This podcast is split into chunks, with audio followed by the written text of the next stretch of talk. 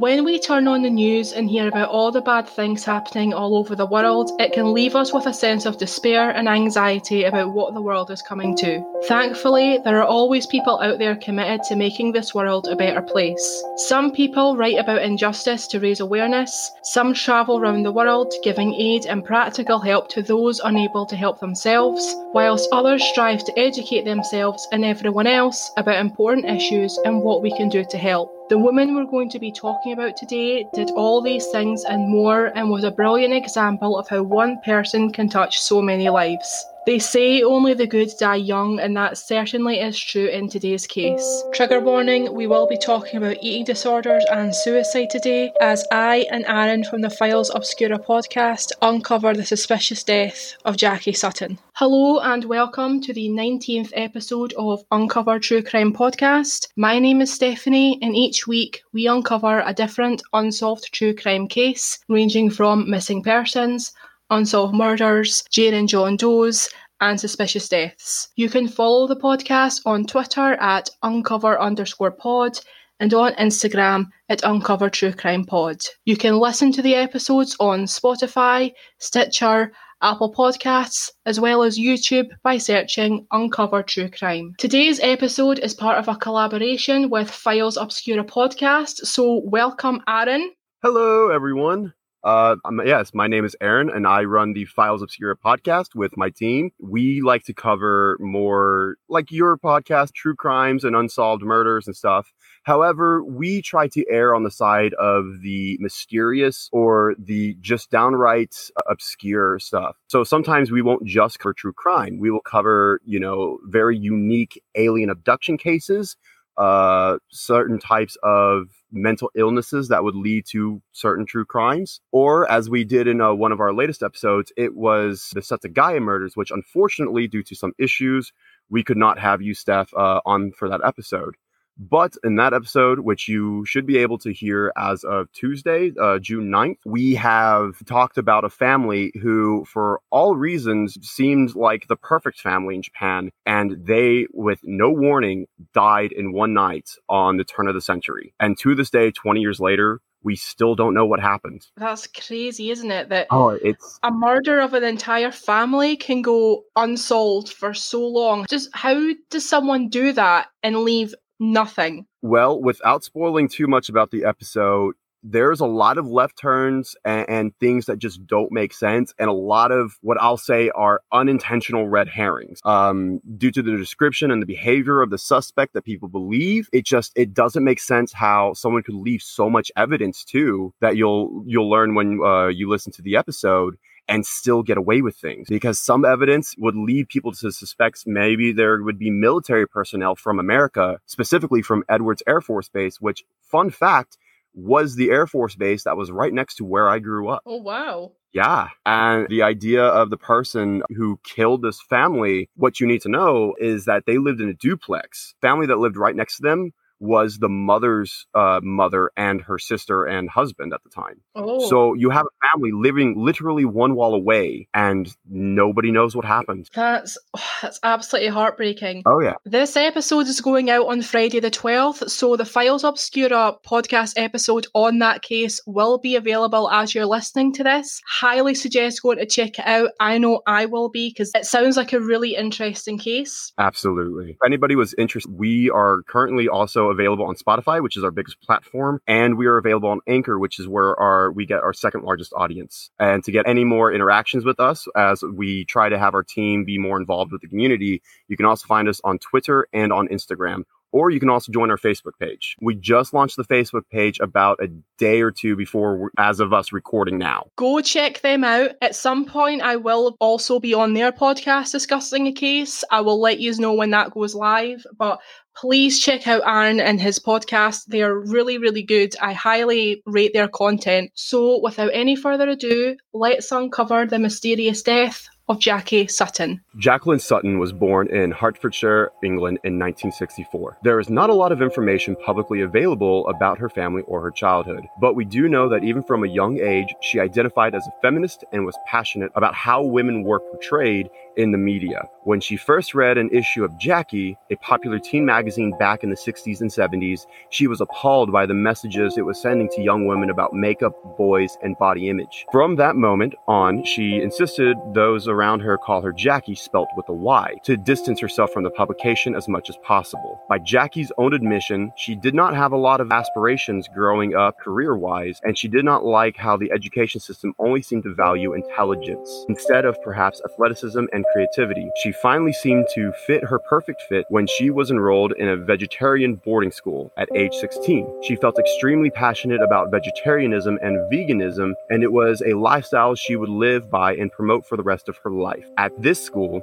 she would also develop a love for literature, Shakespeare in particular, and she got accepted into Warwick University, where she studied English and American literature as well as Spanish. She graduated with a first degree and an overall grade so high she received personal recognition from the Cambridge Exam Board right after finishing university she moved to Canada, where for two years she volunteered to help create houses for the Native and Indigenous communities and would later describe this part of her life as a magical time. She returned to the UK in 1989 and was awarded a scholarship to complete a master's degree in constitutional law. She wrote her thesis on Native Canadian land rights and got a distinction grade for this. She returned to Canada briefly and did consider a career in constitutional law, but as segregation was still in effect in South Africa at the time, she decided decided to become involved in the anti apartheid movement and took a job with the Angolan embassy. She traveled the world working for the Vatican Radio, then to Eritrea in East Africa, where she worked for the BBC News World Service.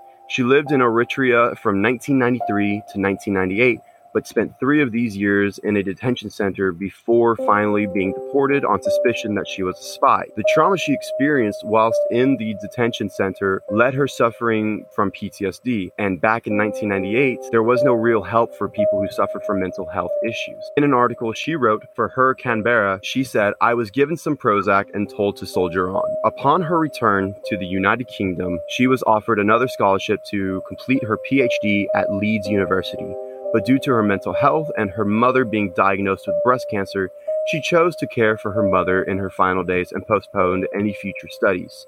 This was not the first time Jacky had cared for someone who was dying, as during the 90s, she lost a friend to AIDS, a disease he contracted while he and Jacky worked together in Africa. Others were scared too to be around him, as little was known about AIDS, and people thought that the being around someone who suffered from it would lead them to also contract the virus. This did not stop Jacky from comforting her friend and holding his hand through his final days. As she said, no one should die alone. Despite the loss of her friend and mother, Jacky did indeed soldier on and would marry the love of her life, Charles, in 2000. Her family approved of him, but it was Charles's approval of America invading Iraq that would eventually split them up. Jacky was very against the Iraq War, and as they were both very politically minded and headstrong, this difference of opinion put a huge strain on their marriage and they divorced in 2004. The same year Jacky's father died after turning to alcohol following his wife's death. Jacky kept working through all her heartache and took great interest in the Middle East. She worked in Afghanistan, Ghana, and Iraq throughout the rest of her career. And in 2014, she started working as a deputy country head for the Institute of War and Peace Reporting. She felt very passionate about changing the anti women narrative being spread by the Islamic State. WIPR's executive director Anthony Borden was more than happy to give Jacky the job, saying, quote, She was the only person who could possibly step into Ammar's shoes and did it seamlessly. Unquote. Jacky was very aware of how dangerous her job was, as her predecessor and friend Amar al Shabandar had died in a car bombing in May 2014. Jacky's friend Susan Hutchinson said, quote, When she took up the job, she knew her predecessor had been killed. We knew it was a dangerous job in a dangerous country. Unquote. Jacky commented on the dangerous nature of her work to her Canberra, saying, quote, If ISIS wants to attack, they will, but it will take planning and I won't be the target. If the wacko wants to get to heaven, he or she will have to contend with armed guards and a choice of targets, and the same for criminal kidnappers, a growth industry in Iraq. Unquote. When Jacky wasn't risking her life reporting on issues in the Middle East, she was enjoying the sunny beaches in Australia after moving there in 2013. She started working on her PhD at the Australian National University in Canberra and was making such amazing steps to make the world a better place for people in war torn countries. When covering cases, I really like to tell you as much about the victim as possible, as it is not their death that defines them. I could carry on for hours telling you all about Jacky's accomplishments and and the amazing work she did. And if you're interested in hearing about it, please check out the article she wrote for her Canberra magazine. As I was researching this, I couldn't help but think about all the amazing things she would have gone on to do. She managed to fit a lot into her 50 years, and we will never know what else she could have gone on to achieve, as she died under very mysterious circumstances on the 17th of October 2014. A week before she died, Jacky traveled back to London to attend her friend Amar al Shabandar's funeral. She caught up with her friends and family in what was described as, quote, emotional but ultimately uplifting week, unquote, on the 16th of October. She boarded flight TK 1986 from London to Istanbul, Turkey, where she would have to wait a couple of hours for her connecting flight to Erbil, Iraq. She arrived in Turkey at 10 p.m. local time and sat in a cafe drinking a couple of beers and reading while waiting to board the plane. There is CCTV footage that shows her in the airport, and it seems as though she fell asleep as she did not respond when the final call for her flight was being announced. Upon realizing Jacky had missed her flight, her bags were taken off the plane and it took off. Jacky made her way to the check in desk 15 minutes after the plane had left, and she was informed that she would have to buy another ticket. This is where accounts start to differ. Some sources claim that Jacky became terribly upset and told staff she didn't have enough money to buy another ticket, whilst others say that she had thousands of dollars on her, more than enough to fund another ticket. Although, even if she did not have money on her, it is agreed by all of her coworkers at IWPR that this sort of thing is not uncommon and they would have paid for another ticket. Other sources say she did not ask about booking another flight, but was told she would have to go back to the main foyer and out the security exit, but there was not going to be another flight that night. Her friend and former colleague Sebastian Klitsch said, quote, That Jacky I know would either take the opportunity to have a night out in Istanbul or would start working on her next thesis chapter while waiting for another plane. Unquote. Jacky did not buy another ticket and instead she hung around the desk before entering the ladies' toilet at 1 a.m. 15 minutes passed and people entered and exited the toilet as normal. This was until 1:15 a.m. when three Russian women entered the bathroom and immediately came back out, alerting staff to the fact that they had just discovered the body of a woman. That woman would later be identified as being Jacky Sutton. Turkish authorities were quick to reveal that Jacky had hung herself with a bootlace from a hook on the bathroom door, but her family and friends were not convinced. Everyone was shocked by Jacky's sudden passing, and several people in agencies Jacky had worked for expressed their disbelief and immense sadness over her death. Anthony Borden, the executive director of IWPR, said, quote, We at IWPR remain deeply saddened by Jacky's death, and our thoughts are with her family at this time. Jacky was an extremely kind, competent, and dearly valued member of staff. Throughout her career, she courageously dedicated herself to improving the lives of disadvantaged and dispossessed in some of the world's most challenging regions, with special focus on strengthening media and freedom of expression. Jacky was one of the top development professionals working in Iraq, and she devoted nearly 10 years of her life to helping the country. She was extremely bright, highly competent, and well able to handle herself in difficult environments, and she was universally loved. We are all in shock. Unquote. His statement was quickly followed by one from the International Women's Development Agency, a company that worked on women's rights and gender equality in the Asian Pacific region. They had this to say quote, Today we grieve for Jacky Sutton, a close and courageous colleague who IWDA worked with through the Women peace and security movement. Jacky Sutton was a fearless advocate for women's rights. Her passing brings home the risks women human rights defenders face every day. Today, we are angry and grieving for Jacky Sutton. Tomorrow, we'll be seeking answers and calling for urgent action. unquote. No one that knew Jacky could comprehend that she would take her own life over an issue that could have been easily resolved, and they called for a full investigation into her death. Christian Bleuer, a research fellow who was completing his PhD alongside Jacky, said this on Twitter, quote, Jacky Sutton worked in Afghanistan and Iraq, toughest woman you could meet. Turkish police say she committed suicide because she missed her flight, unquote.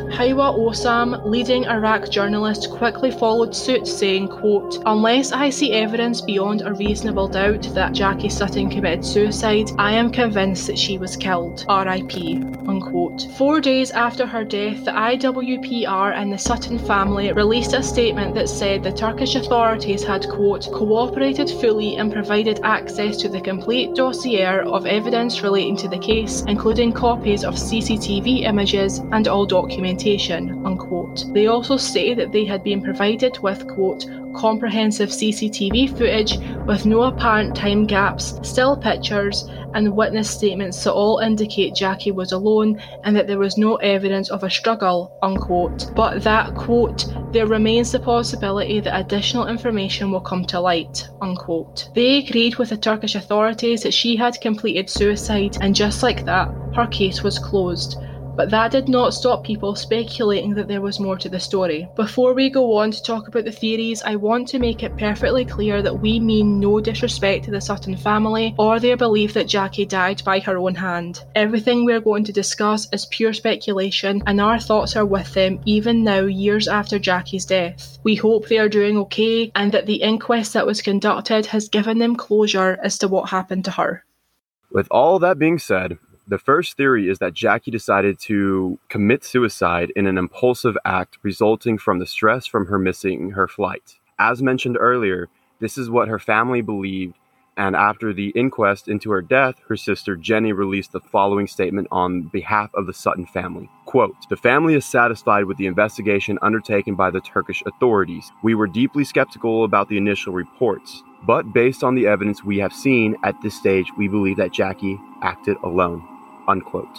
Okay, so this is the part where me and Aaron are going to discuss this particular theory that Jacky completed suicide. Aaron, what do you think about this theory? I'm going to get a little bit more personal than I intended to here with suicide. As someone who has personally attempted on more than one occasion, uh, I've always advocated to never go for that attempt because it, it, it's a very permanent solution. I'm sure we've all heard that rhetoric to a very temporary problem. And, you know, unfortunately, I have firsthand experience with what it's like to hang yourself. And I hate that I have that experience. But from what I see, the statement is that, that she hung herself with her bootlace on one of the bathroom hooks in, in uh, the stalls it just it doesn't sit right because not only would you have more than enough weight to break a, a, a bootlace but i'm sure you know as it is for me when I go into those bathroom stalls, I don't know what it's like in other countries or other regions, even in the United States, but as far as I know, those hooks are for me chest level. And i'm six foot three six foot four or 195 centimeters. That's still you know even if you're five foot nine or whatever you know five foot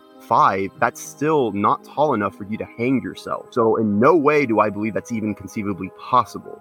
She would have had to hang herself by one of the ceiling lights or something and even then those don't hold the structural support to, to, to, support a body even at 150 pounds or so. I totally agree with everything that Aaron said. The actual act of her doing it, I don't understand how she physically could have completed suicide in the way that they're saying she did. I mean, I am five foot nine, and I'm telling you, if I tried to hang myself on the back of one of those hooks, my feet are hitting the floor with plenty room to, to spare. If you're wanting to, to hang yourself, you're, you're going to do it from a great height because you're not going to want your feet to hit the floor. It sort of defeats the purpose. It doesn't make sense to me. Well, yeah, and even more so, if you're going to hang yourself, you know, and just me being just completely objective here about about how this works, because I have a lot of friends who, you know, are very into dark subjects like this. One even wanting to be a mortician. Uh, I learned through discussion with them and stuff. Uh,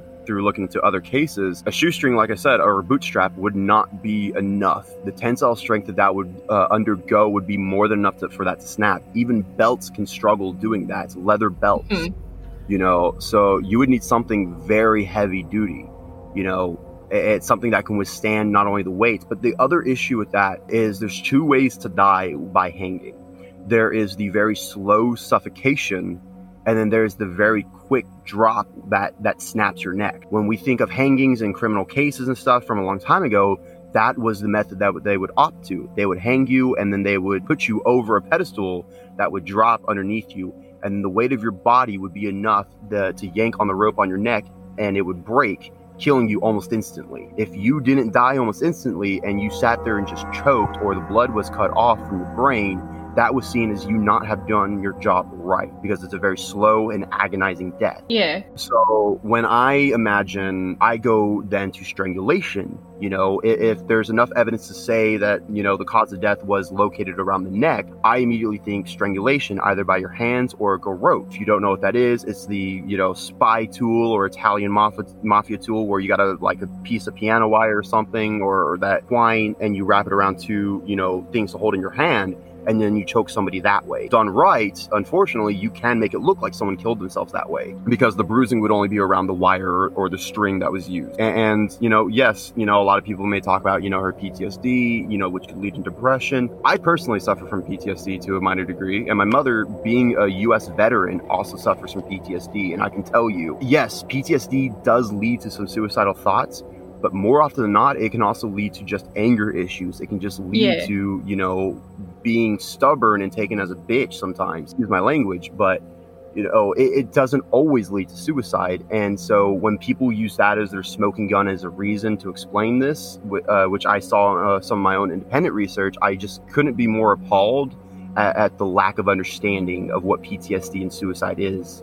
And, and when, when you, you know, sit on that side of the argument, it, yeah. like I said, it just doesn't make sense and coupled with the fact that there are more than enough cases of journalists that have been targeted, especially in uh, regions with a lot of political discord, journalists are often always targeted because they're the ones spreading news to other countries, and they don't have any reason to, you know, follow the, you know, the ethics and, and you know journalistic styles of, of the country that they're in. You know, they have no duty to that country to make them look good they have a duty to report what they see and what they find out.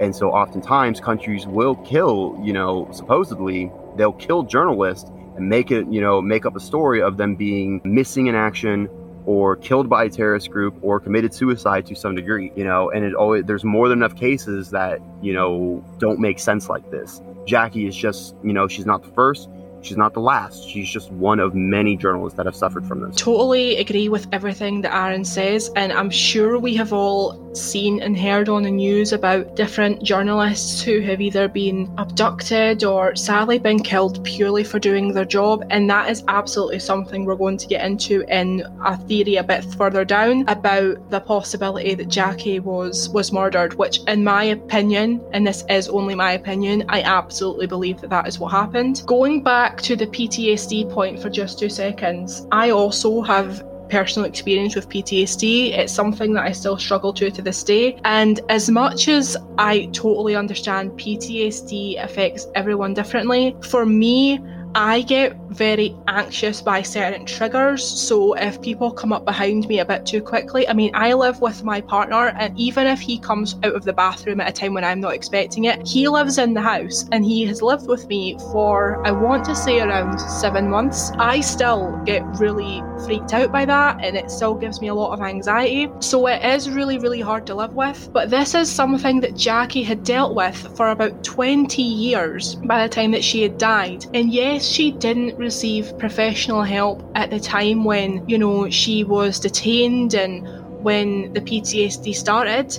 But 20, on one hand, yes, 20 years is a very long time to deal with mental illness without proper help. But at the same time, 20 years is a very long time to be able to manage your own triggers.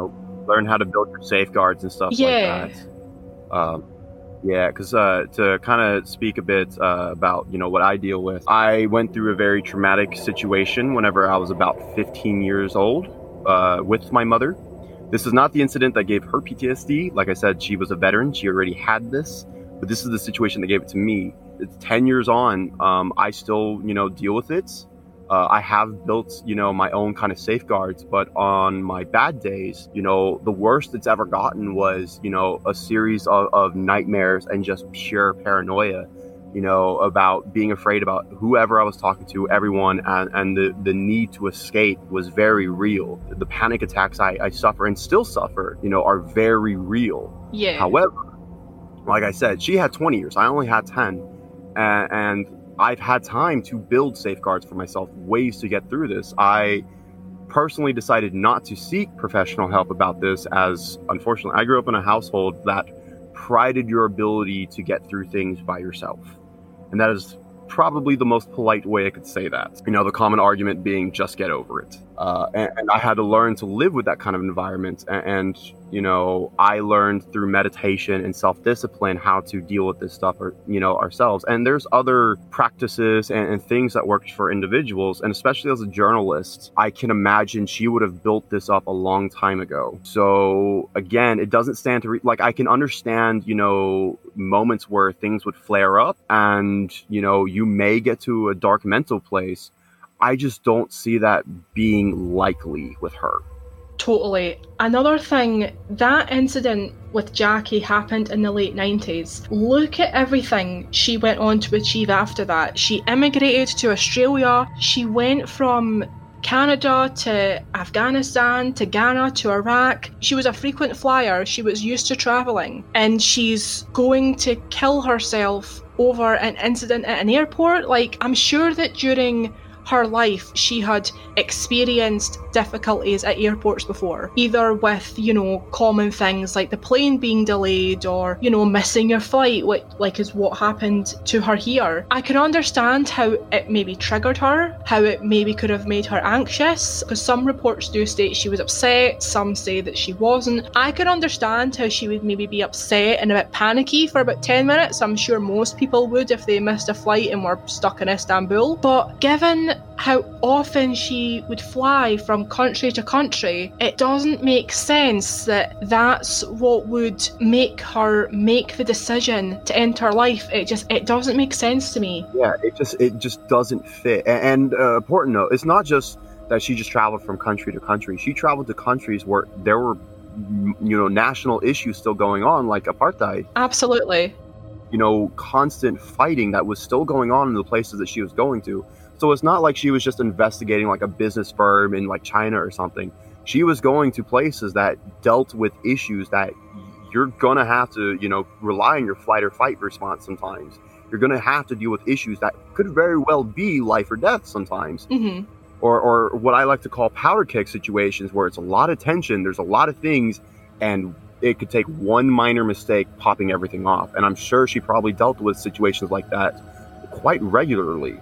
So again, like you said, you know, going through, you know, Istanbul, getting into the airport and being told, you know, you missed your flight, you know, you know, you need to buy a new ticket. Yeah, I, I could see her like like you said, being triggered for a moment, but I could also see her just being like, okay, it's not a big deal, takes a few deep breaths, calm down and then let's work this out. You know, I see that being a lot more likely with her. Absolutely. That's where I stand. I struggle with the logistics of how she actually apparently completed suicide Obviously, it was quarter past one when those three Russian women went in and found her and came back out. But there was apparently people going in and out of that toilet, you know, between 1am and quarter past one. I don't understand how they found her so quickly because if she did indeed hang herself in a toilet cubicle, how did they find her within seconds of them entering the bathroom? What I was thinking about this a lot earlier, and what seems most reasonable in my head and I don't know if you'll agree with me here, Aaron, is that if she was murdered, someone strangled her with maybe with the bootlace, maybe not, whatever. If they killed her, if they positioned her body on the hook on the back of the door and then left the door open, but if she did intend to complete suicide, she's not going to do that with the door open. You know, you're going to lock the door and do it in, in private because you're not going to want anyone to interrupt you and you're not going to want anyone to find you while you're trying to do that. What what do you think? I just found that the fact that they found her so quickly doesn't sit right with me. Okay, and, and this is going to be kind of a weird example that I'm going to. However, with what little we know, it's definitely under the umbrella of possibility. Um, I'm going to ask you real quick how familiar are you with the Marvel Netflix series Punisher? Not at all. okay. So, I'm going to do my best to explain a very specific scene that you find in the first season, in the first episode, actually. Um, to kind of give you a brief rundown, uh, the character, Frank Castle, is going on, you know, basically a killing spree to kill every member associated with the gangs that killed his family. Um, one of the Irish uh, mobs that he was going after, he found a dude in a bathroom stall. And he went in there, closed the stall behind him, literally strangled him with his own net, uh, necktie. But the people outside of the stall just thought that they were, you know, a gay couple just doing what they needed to do in the stall. So, under an air of just complete possibility, although it's not something I would really say is something I support, what if there was an instance where the killer joined her in the stall and was able to silently kill her, but all the other women were able to kind of just, you know, disregard it for whatever reason? You know, maybe it's a lesbian couple, maybe it's a mother and daughter for whatever reason. They don't know. They just don't want to get involved. And she was quietly killed there. And then as soon as the killer left, is whenever the three Russian women would enter and see the body at that point. That will explain why nobody was able to see it, nobody was able to suspect what happened, and we don't know who the killer is.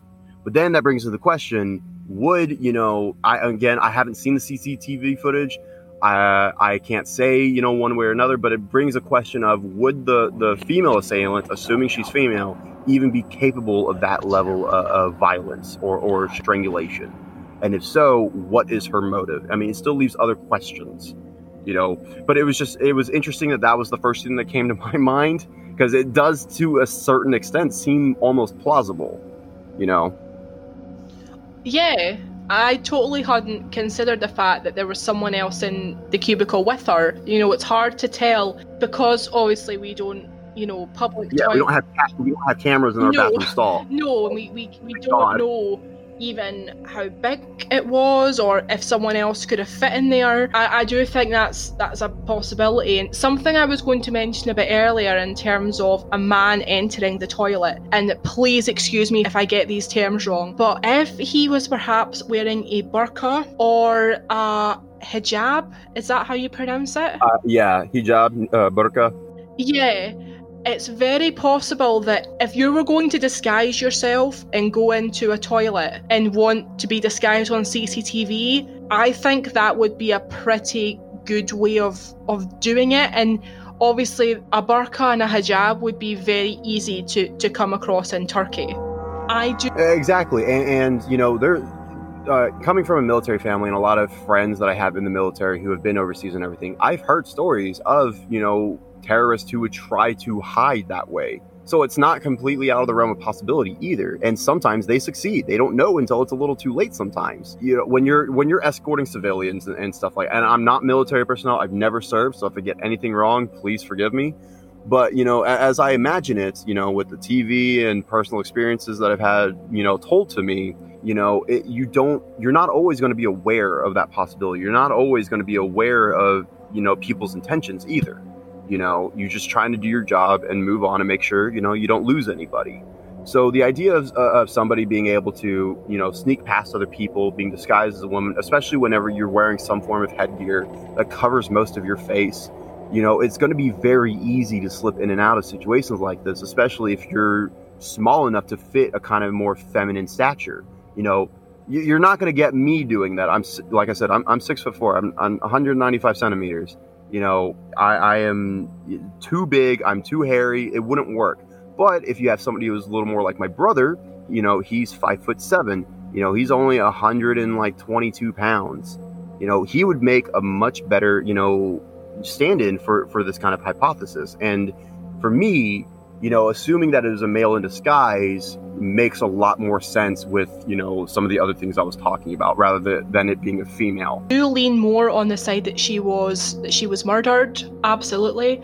I want to balance out this argument slightly because there are a lot of people, including the Sutton family, who do believe that she committed suicide. So, as much as I and Aaron don't necessarily believe that this is what happened, I do want to balance this argument out slightly. I believe that's fair. So, while Jacky was a very smart and capable and strong woman, she had a lot going on beneath the surface that people didn't know about. Some people are very good at putting on a brave face, me being one of them. And when people are struggling with these issues and just putting on a brave face, it can often come as such a shock to their friends and family that, like what happened in Jacky's case, you know, as I said, a lot of her friends were like, no, no, no, she would do this. But you never truly know what's going on inside a person's head. Jacky had actually suffered from anorexia when she was a teenager. I could only find one article that mentioned this, although it did seem to be a very credible article, and it didn't go into a lot of detail about how this affected her in her teenage years or how it affected her in adulthood or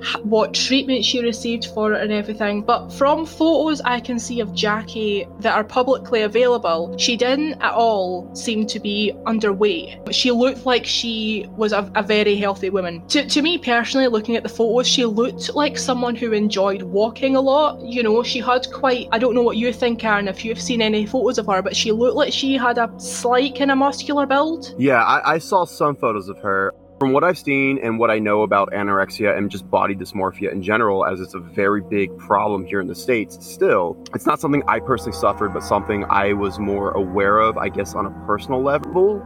From a, as of all places, a Netflix movie called To the Bone. It actually has uh, Keanu Reeves as the doctor in that. It's a fantastic movie. I highly recommend it. But in that movie, the uh, main character, she goes by Eli about halfway th- through the, the film, and that's just what she's addressed as. She uh, has anorexia and very bad anorexia. Like she measures the width of her arm on an almost daily basis. Oh. And she's constantly running up and down stairs, constantly refusing to eat and stuff like that. It, like the if you imagine worst case scenario, this was Eli. It's not always to that degree, but the psychology of it is, you'll never see yourself as great. And the, the idea of constantly exercising is still prevalent, like you said with Jacky. She did seem fit, she did seem toned, so that may be something she still carried on.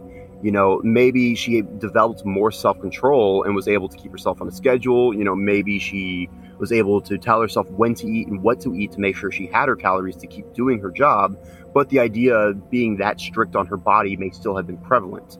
You know, body dysmorphia is not something that goes away, you know, very easily by any means. And sometimes it lasts with you for a lifetime. Like PTSD, it's a constant battle because you're constantly fighting the negative image of yourself that you can't shake off, you know, no matter what you do. Yeah, absolutely.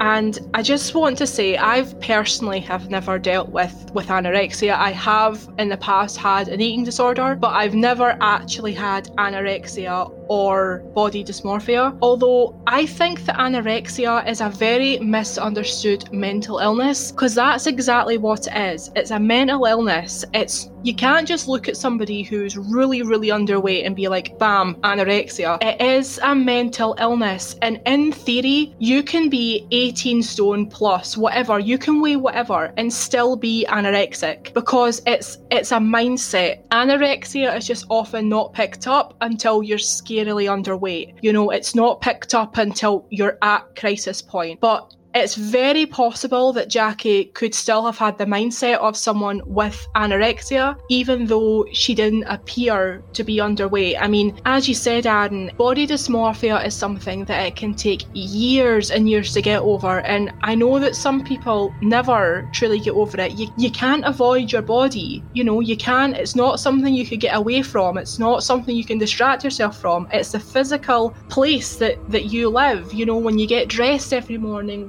when when you're in the shower. All these things can be triggers and looking at different parts of yourself and thinking, God, I'm, I'm so fat, I'm so ugly, I'm, I'm so unattractive. I said I don't actually have personal experience with anorexia. I'm purely going off of what I've heard about about the illness. But those thoughts always stay with you. You know, it's, it doesn't matter if you're 8 stone, 18 stone, 80 stone, you know. So I don't think that we can rule out the possibility that she still struggled with that, even though photos of her did show her what I would perceive as being a healthy weight. Yeah. And, and to, to kind of just round off the uh, topic of anorexia and body dysmorphia in general, um, like like you said, it could take any form in anybody because it is a mental illness. The way that anorexia works, you know, a very very, you know, quick summary. You mentally see yourself as overweight, no matter your size. You could be as skinny as a literal twig, and still see yourself as fat and disgusting and repulsive. There's also uh, bulimia, which is a similar uh, issue uh, the way that anorexia and bulimia are differentiated is the way that the individual tackles their weight loss.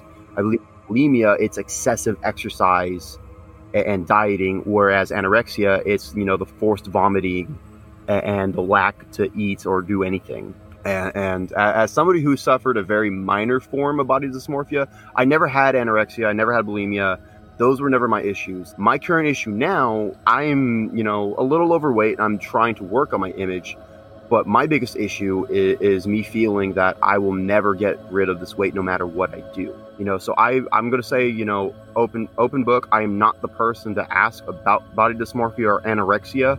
It's just, you know, this was my personal issue dealing with my body at the time. So, and it's still something that I carries on today. You know, um, most people and friends that I talk to, I'm very happy. I'm very cheerful. I like to be a positive person. But these are still things that weigh in the back of my mind. When I go to the shower and, you know, I get ready, I see myself in the mirror. Unfortunately, the first thing I see, you know, is just my sheer size, you know? Yes, I'm tall, but, you know, to have, still have, you know, your weight spilling over your sides is an issue. For me, it's an issue, and I don't like it but I feel like I'm trapped in a sense of I'm stuck with this. So I got to get used to it, you know, which then makes me more depressed, you know, because I'm not where I ideally want to be and stuff. And it then you start with most mental illnesses, you start going into this kind of cycle. And cycles are very hard to break unless you know, you know, how to discipline yourself and get out of it. You know. So. Yeah. Absolutely. I mean, although both of us have our own experiences with, you know, body dysmorphia or eating issues, neither of us are experts on anorexia, bulimia, or anything like that. The point that I think we are both trying to make is that it's very possible Jacky was still suffering with these thoughts and with these images of herself. And I think because she was such a capable and strong woman, when you have an image that you want other people to see of you, you know, if you want people to see you're a strong minded journalist, you're capable, you can take on the world, as I believe a lot of people felt about Jacky, it's very easy for people not to see what's beneath that. And it's very, very possible that she had other things going on. I mean, she told her sister, and this is a quote, she was in despair about the Middle East and she was having a real crisis of confidence about her own capability to make a difference. She talked about her loneliness. I think she took a snap decision to check out, unquote. Um, Jacky left a will behind, which obviously our sister saw after she passed away. And in this will, Jacky left a letter that said, in part, quote, I'm not in Australia because I don't love you all. I do. If I liked myself more, I'd spend more time with you, unquote. When I first read that, like my heart broke for her. Like I just think that is that's so sad that because you're struggling with whatever you're struggling with mentally, that you feel you've got to distance yourself from your family because you don't like the person you've become. Like that really broke my heart when I read that. Yeah, uh, and as someone who suffers from you know clinical depression, you know it's something I'm, I deal with on an everyday basis. And when I read that, unfortunately, it, it, it echoed a lot of the same sentiments to um, videos I've made before my attempts, you know, to family and friends and stuff. And it, it hurts because it hurts more for me, I guess, in the sense that I know what it's like sitting in that position, writing that down and, and, you know the mindset you have to be in you know when you feel like it doesn't matter anymore because after this it's irrelevant you know after this nothing else will matter for me you know this is the best thing I could do, you know, and, and all these thoughts that, that fill your head. And, and, and as always, I, I, I highly advocate, you know, against suicide and getting, you know, help for mental issues and depression and, and stuff like this. Uh, because I talked about it in one of my uh, other episodes where uh, I, I, went over some statistics about suicide, and especially being, you know, a white male, we cover almost 70% of all suicides, not just male suicides, not just white suicides, of all suicides. White males make up 70% in America. And, you know, being part of that demographic, you know, it, it really hurts to see and it really hurts more to be able to relate. I don't want to be able to relate to that. I don't want to know what that's like. It's not a desirable feeling, but it is one that I think is important to have at least some understanding of and be empathetic for because it, allows you, you know, to understand that, you know, no words are going to be able to pull you out of this. I under I understood that a long time ago. Words are not enough to pull you out of these feelings. You have to be capable of, of just letting yourself be there for that person, uh, whatever they need you to be. Just someone to hug, someone to just cry, to vent, to be angry, you know because because you got to understand it, whatever they they express to you it, it's not towards you specifically but more often than not, obviously, you know, they just need an outlet and they need to be able to trust you. And with a lot of my friends that go through this too, I try to be that outlet because I know what it's like. And every day, you know, I may start to sink and I have to pull myself out of that and remind myself, no, you've got too much going on in your life to just say no right now. You know, you've got too many people here that are relying on you who are hoping to do work with you, who who want to see you aspire and grow to the things you want to do. And I have to constantly remind myself of that. And and I'm sure this is something she went and did often too. And unfortunately, we don't always win. Sometimes the depression wins, and it's a tragedy. It truly is a tragedy. And I'm trying so hard not to cry right now. Aww. Oh God but yes, it it, it it, it hurts and it sucks and it's sad and there's nothing you feel like you can do sometimes. And this is why it's so important to talk about, you know, the things you're feeling, and we need to be okay to talk about our feelings, especially as a, a male. You know, we're told all the time, just tough it up, you know, man up, and it, manning up is just shutting things away, and you can't shove things away anymore. There's not enough room it's going to burst out and it's going to be at the worst time and it's going to make you feel even worse about yourself. So you have to learn to, to put faith in people and talk to them, you know, but find the right person to talk to. Absolutely. I couldn't I couldn't agree with everything that you've just said more. Sorry, I'll get off my soapbox now. Sorry. I would just like to add at this point in the podcast that if you have any suicidal thoughts, please seek help. I will put resources and hotlines and whatever you need in the description below. And I say this from the bottom of my heart. If anyone listening to this podcast today has any thoughts on ending their own life and they need someone to talk to who they don't know, who isn't going to judge them, please head over to my Instagram page. Anything you say to me is confidential. If you need anybody, I'm here for you. Thank you for for opening up about that about that, Aaron. I know that that couldn't have been that couldn't have been easy. It's never easy to talk about, um, but like I said, I try to be a very you know outspoken advocate about mental health and men's health uh, because it, it it's not like women's issues aren't important; they're absolutely important, but that shouldn't overshadow what men do go through. Uh, and no. and you know I I have more than enough understanding friends and I love them and I'm proud of them for supporting me in the things I do talk about. Unfortunately, I've also had people in my life who thought I was being an asshole, that I was being very anti-feminist uh, because of the way I describe things or stuff, and I'm like, no.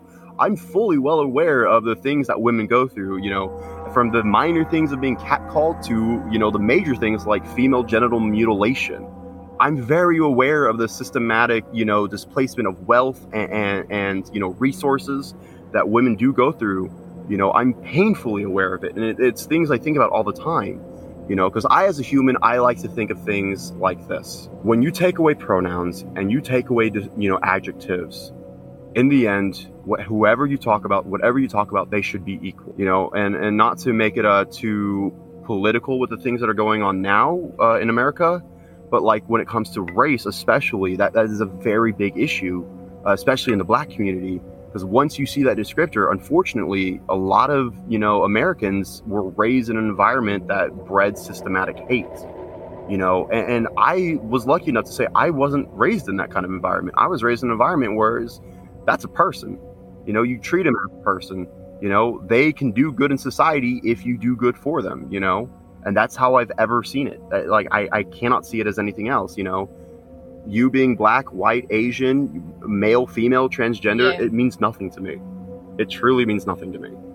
And and I wish more people could could work that way. You know. So do I. I mean, at the end of the day, we're all just people, and we all we all deserve to be to be equal. We deserve love, kindness, sweetness, compassion from everyone. Yeah. I know, and it's so it's so sad to me that, that some people don't get those things and they don't feel that compassion and that love, as you said, and that they feel that their only way out is by completing suicide, and that that just makes me so sad. And going back to what you were saying about um about men committing suicide. That is also a massive problem in the UK. I think I read a statistic that said 87 men complete suicide in the UK every week. Uh-huh. Yeah, we've got a huge issue because, again, that culture of man up, get over it, you know, real men don't cry. Like, it's. Yeah. yeah pump it out and all, all that. It, it is so much more destructive know, than people realize. people just expect that you know, women can talk to their girlfriends, and because we appear on the outside to be more emotional, we can open up more because it's almost like it's expected of us. It's socially acceptable, and, yeah. and like you said, for women to be more emotional, where men are, are almost designed, if you will, to be more stoic and, and quiet and reserved. You know, um, and I was sitting here trying to remember an episode that we did recently about you know suicide. Um, one of our last episodes, Gloomy Sunday, you know, was a Hungarian suicide song, came out in the 30s, you know, during the one of the worst economic depressions that ever hit the world and everything. Um, and we discussed, you know, suicides and stuff and some of the statistics. And here in America, it's like 135 people die every single day to suicide. Every single day. That's like, uh, I think I did the math. It's like one almost every like five minutes or something. And I, I, cover a lot more statistics and facts in that episode. So if you're curious and interested in the song too, because the history of the song is very, very uh, dark, but uh, almost gravitating. You know, I, I don't know the the right the right word for that. Um, but it, it's definitely worth a listen to. Um, and and for any Americans that are listening, uh, I also tell you there, you know, some of the hotlines and uh, places that you can call and text for help. There's always somebody out there for you. You know, there's always someone who wants to see you tomorrow.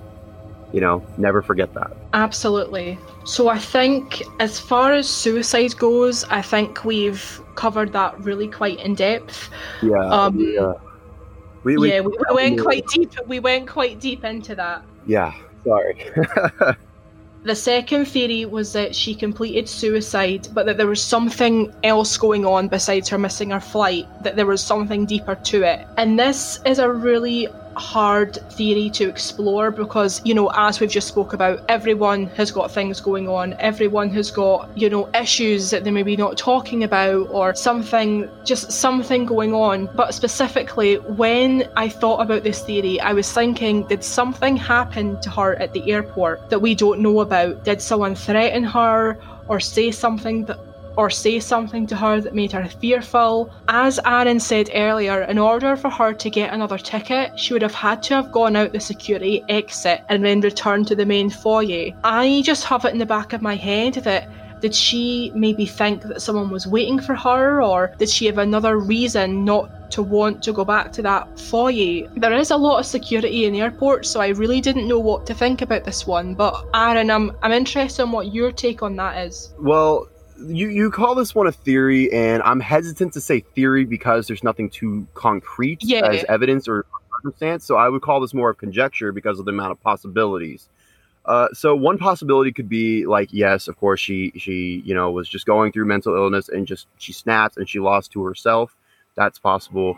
Then there's possibilities of maybe she knew something, and you know there was an event that she witnessed, somebody that she saw and knew that this was going to be the end. Maybe she was the type of person to say that she's going to die by her own hands, you know, which in a way you, know, you could argue is actually quite brave.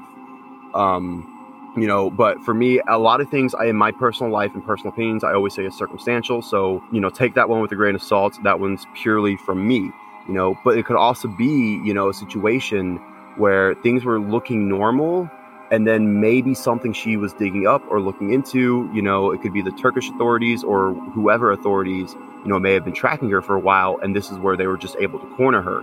It could be something she digged up but wasn't ready to reveal to the world. It just it leads too many possibilities of what could happen.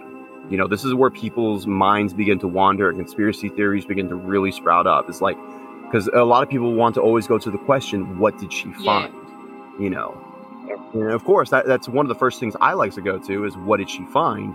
Because yes, it makes for a much better story, but at the same time, it also leads the possibility of you know political espionage, you know, spies, you know, us political assassins and stuff like that.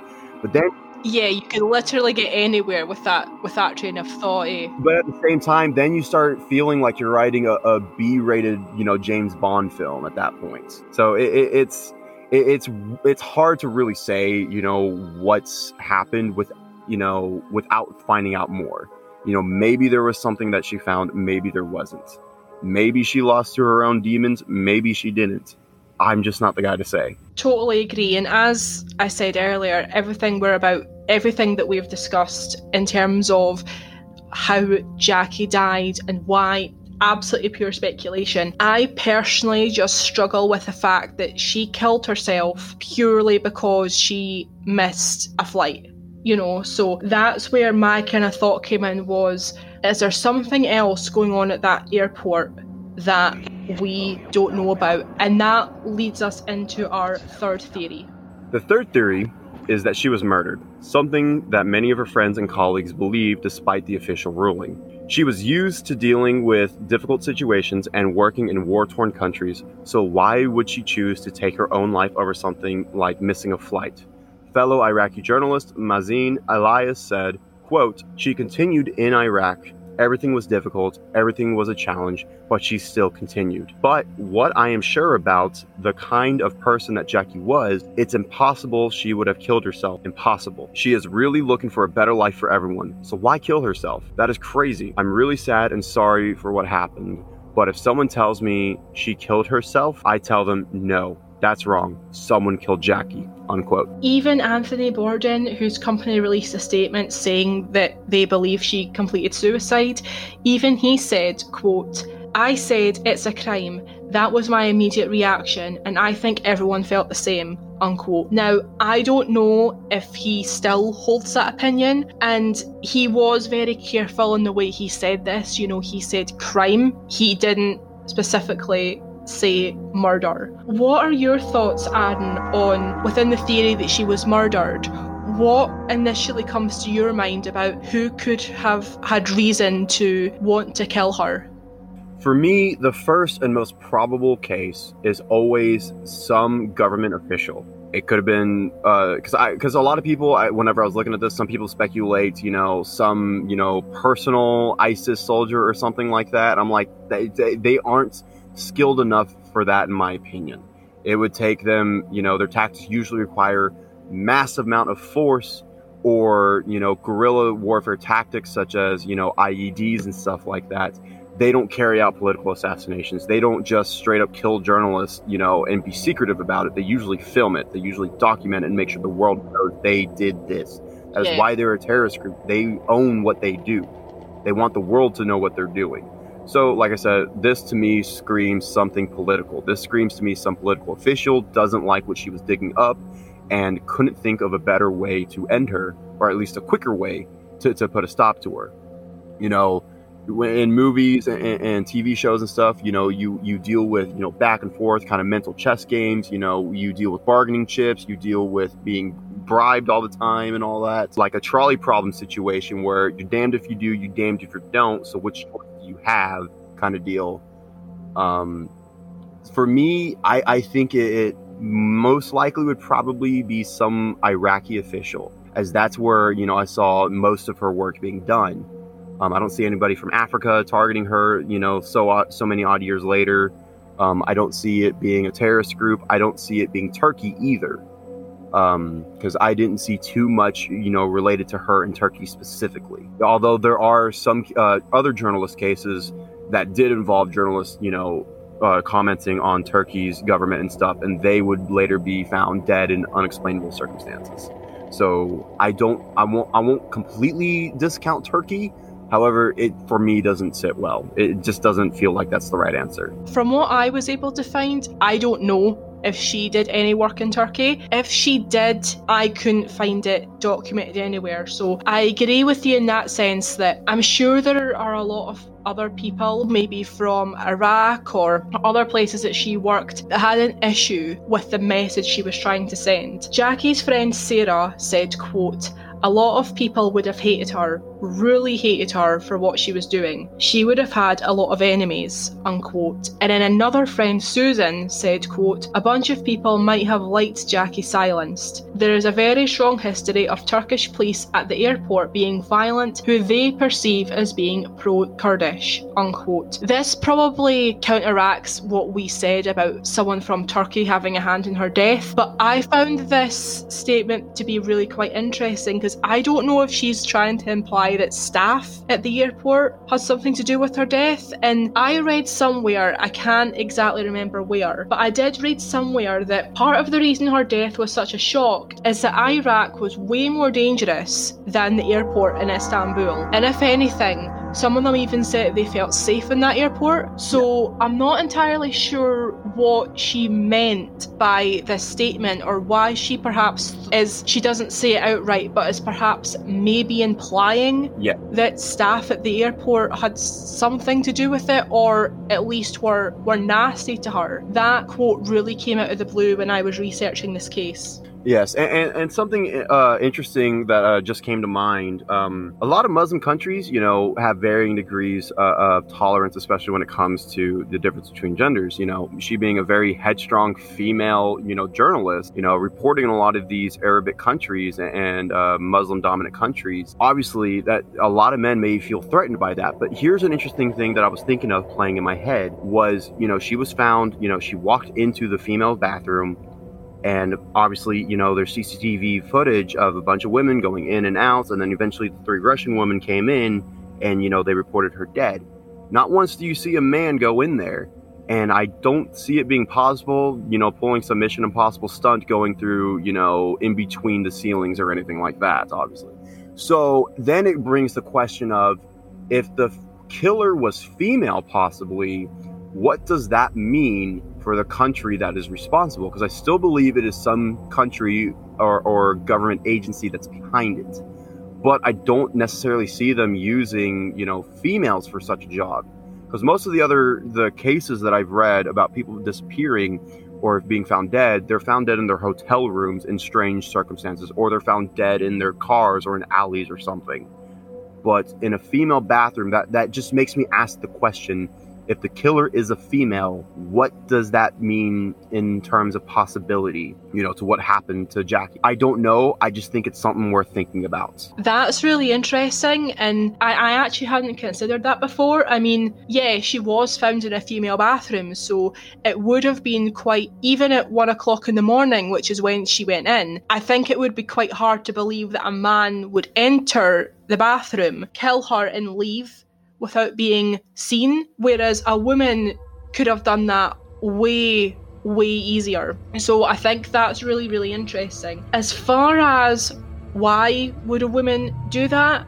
One of the things that went through my head when I was thinking about the theory that she was possibly murdered. If she was murdered, I think we can all safely assume it was due to her journalism and what she was writing. I don't believe for a second that it was a personal motive because I don't understand why they would follow her to Turkey if that was their motive. But as far as a woman killing her in that bathroom, do you think it was maybe someone who just really had strong, strong opinions about what she was writing? And while she did write a lot about, you know, trying to counteract the anti women narrative by ISIS, sadly, a lot of women that live in these countries have been brainwashed, and that's their this narrative that ISIS and you know, everyone in history in these countries has written these women genuinely believe that that, that that is their worth. You know that they don't have as many rights as men or that they are somehow inferior to men.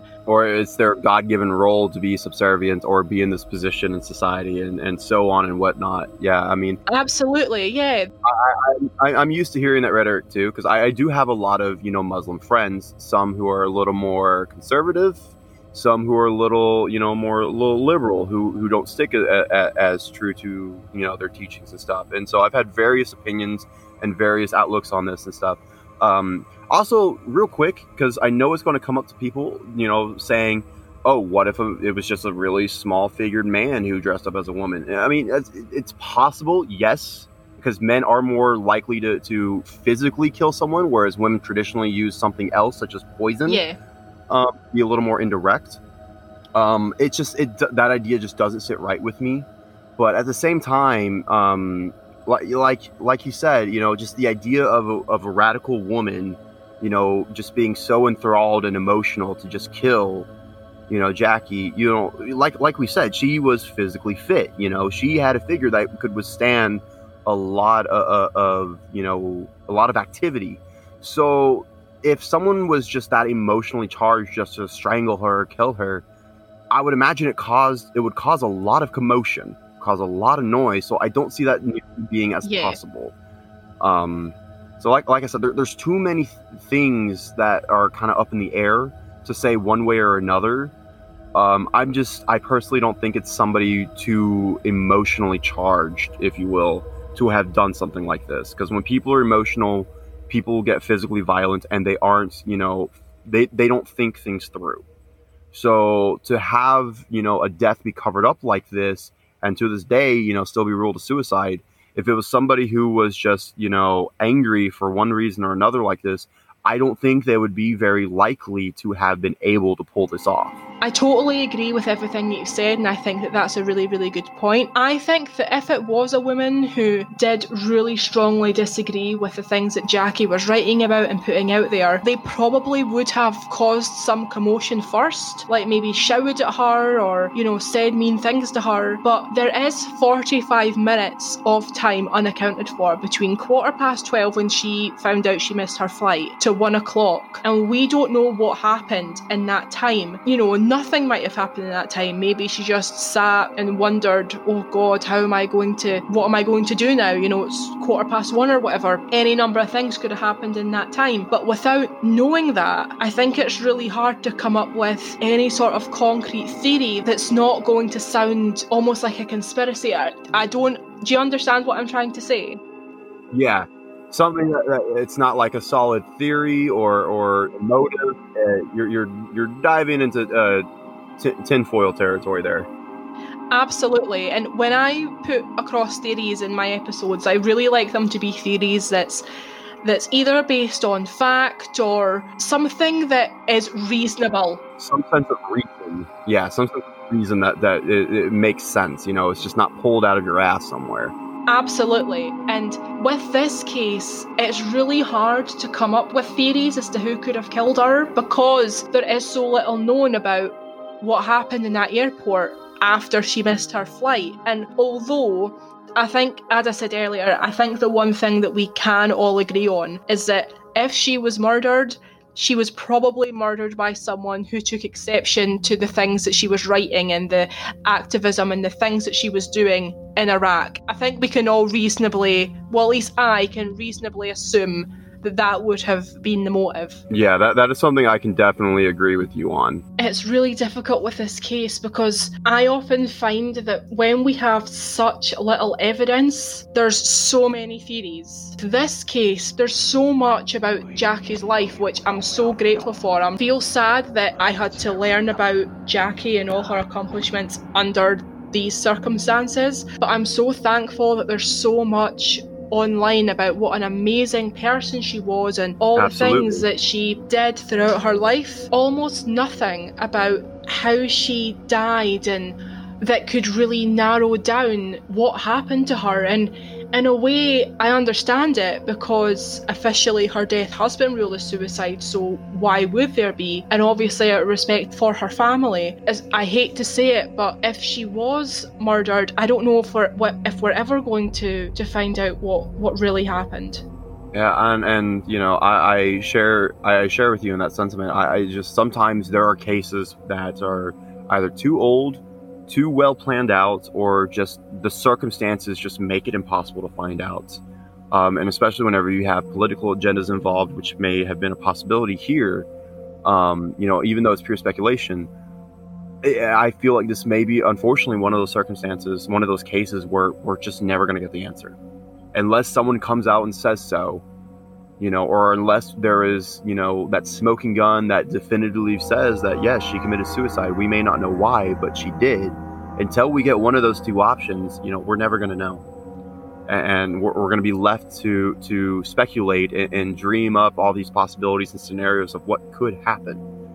But it's not going to get us eh, answers. It's not going to get us, you know, evidence. You know, we're not going to get a confession that way. It's not going to amount to much of anything you know and, and, that's for me the real tragedy is that we don't even know the truth we can speculate the truth all we want but we won't know it and again, just to round off this part of the episode, our thoughts really do go out to the Sutton family. I'm so sorry for your loss. We're thinking of you, and nothing that we've said in this episode was meant to cause you any hurt or disrespect. Absolutely. And as I said earlier, if you have struggled with any suicidal thoughts, please see the description of this episode. There will be helplines and resources available. Whatever you believed about how she died or why, we are left with more questions than answers. Although one thing that cannot be questioned is the legacy that Jacky left behind. She cared for people who were unable to care for themselves. She loved animals and she gave home to pets that would have been discarded otherwise. She risked her life to give a voice to women in the Middle East who are constantly being oppressed by out of date laws, the culture that they live in, and by terrorist groups who want to silence those who they see as a threat. Jacky was smart, loving, and I believe inspirational. She would have gone on to do amazing things, and I think we could all learn something from her life and her bravery. All photos and sources related to this case can be found on our website at www.uncovertruecrimepodcast.co.uk. Please remember to follow the podcast on Twitter at uncover underscore pod and on Instagram at uncover true crime pod. Aaron, thank you so much for joining me here today on this episode Do you want to just reiterate where listeners can find you and your podcast? Absolutely. Thank you. Uh, once again, yes, I am the uh, owner and co host of Files Obscura. Uh, you can find us on Spotify and Anchor. However, we are also on other platforms such as Stitcher, Google Podcast, and a few other ones that don't come to mind at the moment. Uh, to be up to date with all of our, you know, notifications and possible updates and collaborations, you can go ahead and follow us on Twitter or at Instagram, both at Files Obscura. And definitely check out the community over at our Facebook page, same name, Files Obscura. Thank you very much, Aaron. As I said earlier, I will be on an episode of the Files Obscura podcast. I will let you know when that comes out. That's everything I have for you today. Thank you for listening to the very end. Please stay safe and have a good night.